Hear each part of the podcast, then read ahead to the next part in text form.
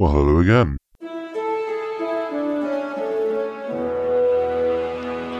Welcome back. It's the Boring Bill podcast. My name is Boring Bill.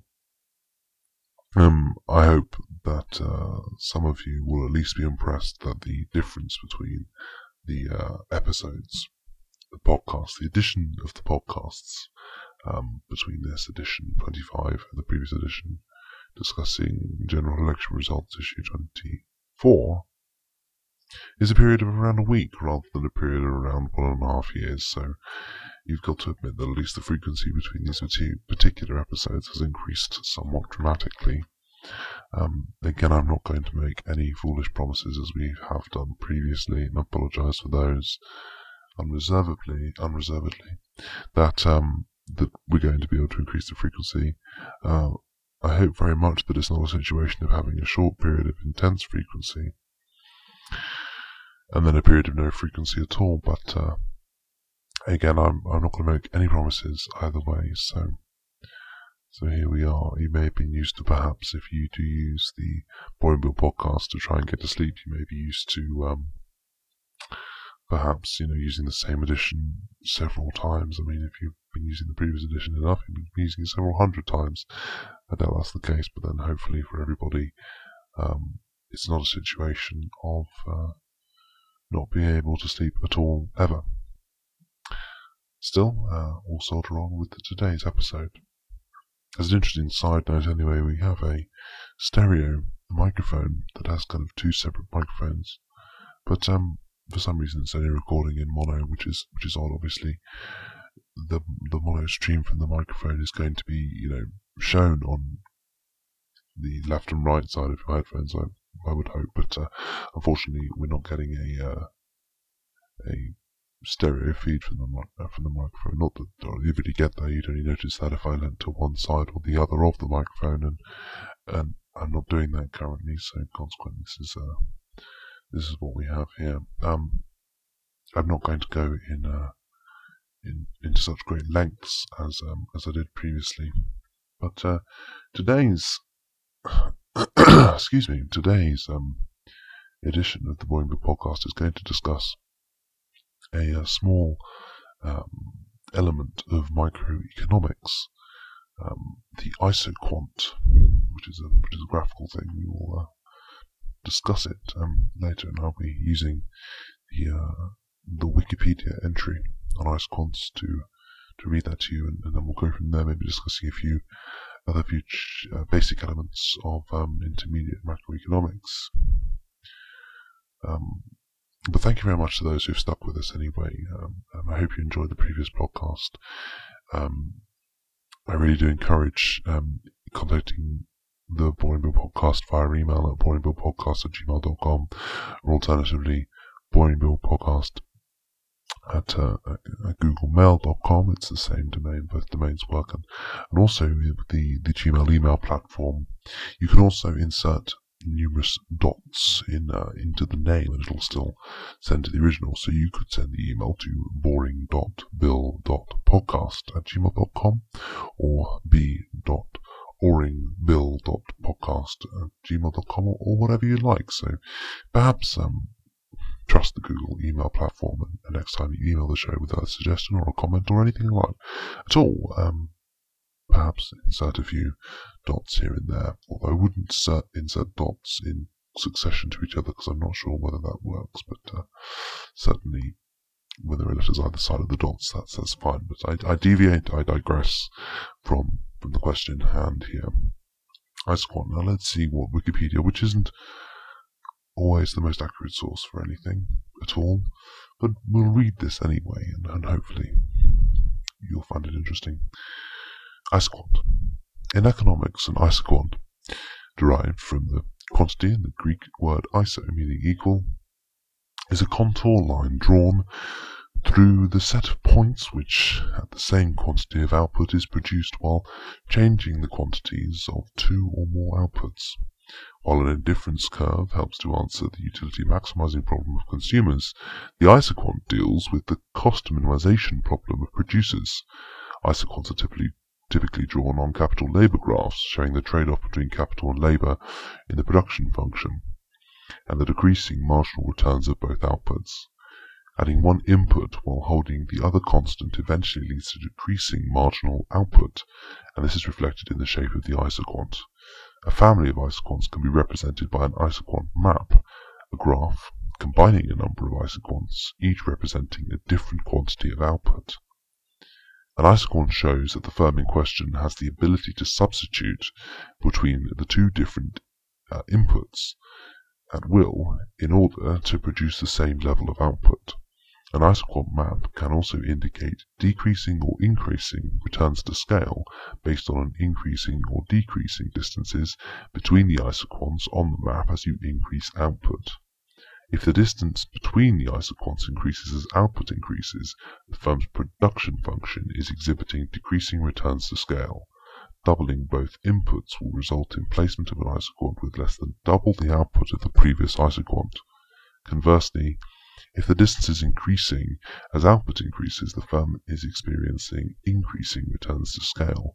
Doubling both inputs results in placement on an isoquant with more than twice the output of the original isoquant. As with indifference curves, two isoquants can never cross. Also, every possible combination of inputs is on an isoquant. Finally, the combination of inputs above or to the right of an isoquant results in more input than any point on the isoquant. Although the marginal product of an input decreases as you increase the quantity of an input while holding all other inputs constant, the marginal product is never negative, since a rational firm would never increase an input to decrease output. In terms of the shapes of an isoquant, if the two inputs are perfect substitutes, the resulting isoquant map is generated represented in a figure that's shown on the Wikipedia page. If you do look it up on the Wikipedia page, it will be figure A. With a given level of production, Q3, input X is effortlessly replaced by input Y in the production function. The perfect substitutes do not experience decreasing marginal rates of return when they are substituted for each other in the production function. If the two inputs are perfect complements, the isoquant map takes the form of figure B, with a level of production Q3, input X and input Y can only be combined efficiently in a certain ratio represented by the kink in the isoquant. The firm will combine the two inputs in the required ratio to maximize output and minimize cost. If the firm is not producing at this ratio, there is no rate of return for increasing the input that is already in excess. Isoquants are typically combined the isocost lines in order to provide a cost minimization production optimization problem. Highly interesting isoquants and the difference to uh, to indifference curves. Indifference curves, uh, obviously, a, a whole different uh, a whole different kettle of fish. Um, I will briefly briefly touch on indifference curves. And in macroeconomic theory, an indifference curve is a graph showing different bundles of goods, each measured as to quantity between which a consumer is indifferent. Um, that is, at each point on the curve, the consumer has no preference for one bundle over another. In other words, they're all equally preferred. One can refer to each point on the indifference curve as um, rendering the same level of utility or satisfaction for the customer. Utility is then a device to represent preferences rather than something for the preference which the preferences come. The main use of indifference curves is the representation of potentially observable demand patterns for individual consumers over commodity bundles. Um, these these graphs have certain properties Points yielding different utility levels are associated with distinct indifference curves. An indifference curve describes a set of personal preferences um, and so can vary from person to person. An indifference curve is like a contour line on a topographical map. Each point on the map represents the same elevation. If you move off an indifference curve, traveling in a northeast direction, you are essentially climbing a mound of utility. The higher you go, the greater level of utility. The non-satiation requirement means you will never reach the top. Indifference curves are typically represented to be defined only in the positive, uh, a quadrant of commodity bundle quantities. Um, negatively sloped, that is, as the quantity consumed of one good increases, total satisfaction would increase if not offset, offset by a decrease in quantity consumed by another good. Um, equivocally, association such that more of one good or both is equally preferred no increase is excluded. Uh, the negative slope of the indifference curve reflects the law of diminishing marginal utility. That is, as more of a good is consumed, total utility increases at a decreasing rate. Additions to utility uh, per unit consumption are successively smaller. Thus, as you move the, down the indifference curve, you are trading consumption of units of y for additional units of x, and the price of the unit of x in terms of y increases. The, uh, the curves also have to be complete, such that all points on the indifference curves are ranked equally preferred and ranked either more or less preferred than every other point on the curve. Uh, so that no two curves can intersect, otherwise non-satiation would be violated. They have to be transitive with respect to the points on distant, distinct indifference curves, that is, if each point is strictly preferred to another point, and then each point, um, and a further point is preferred to another point, each point then is obviously preferred on the first point.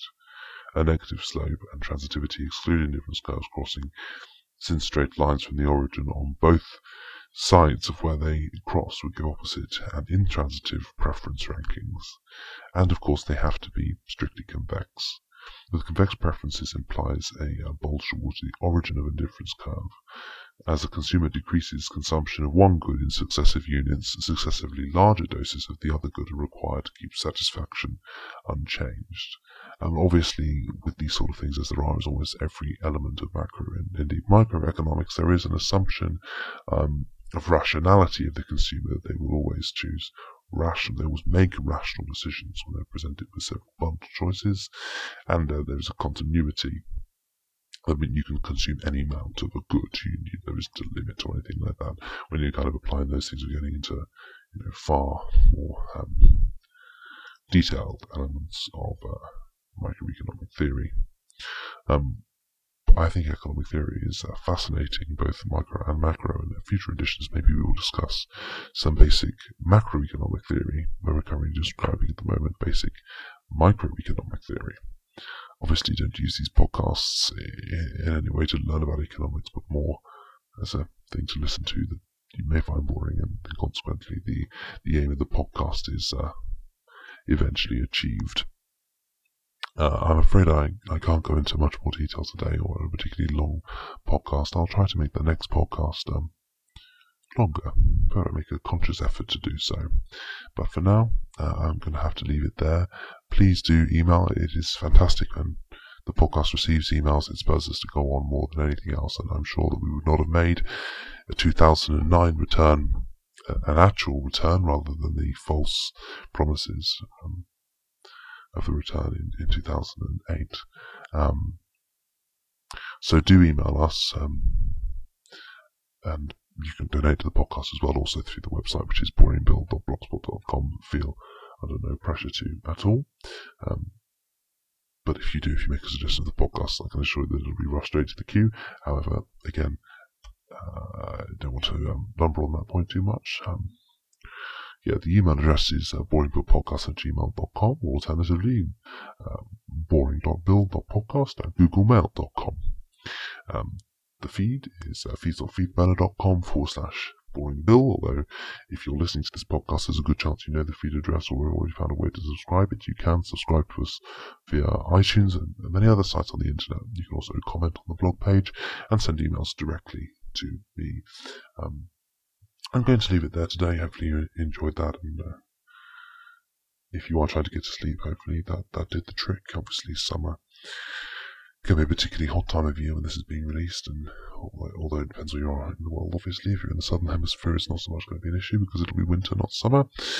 Um, but if you're in the northern hemisphere, it can often be sticky and difficult to sleep, particularly if you're in the United Kingdom, where air conditioning is not a uh, a cultural uh, common aspects to uh, uh, any any given household setup, and thus obviously hot nights, which obviously can be few and far between given the irregularity of the climate in the United Kingdom, particularly in summer. But if you are in a case where this podcast happens to go out on a date where it's a particularly hot night and you're finding it difficult to sleep, and then listening to this basic information on intermediate or indeed basic macro microeconomic apologies theory. If that has helped you get into a slightly dreary state when you can drop off, then um, all, all, the best, and I'm very glad of it. Um, and if you're only halfway there, then perhaps put this podcast on repeat, and maybe you'll uh, remember a bit more about isoquant and indifference curves, which are very similar graphs that are used to describe two different aspects of microeconomic theory. But I must definitely leave it there. See you next time. Thank you very much for listening to the Boring Bill podcast and, and have a good evening.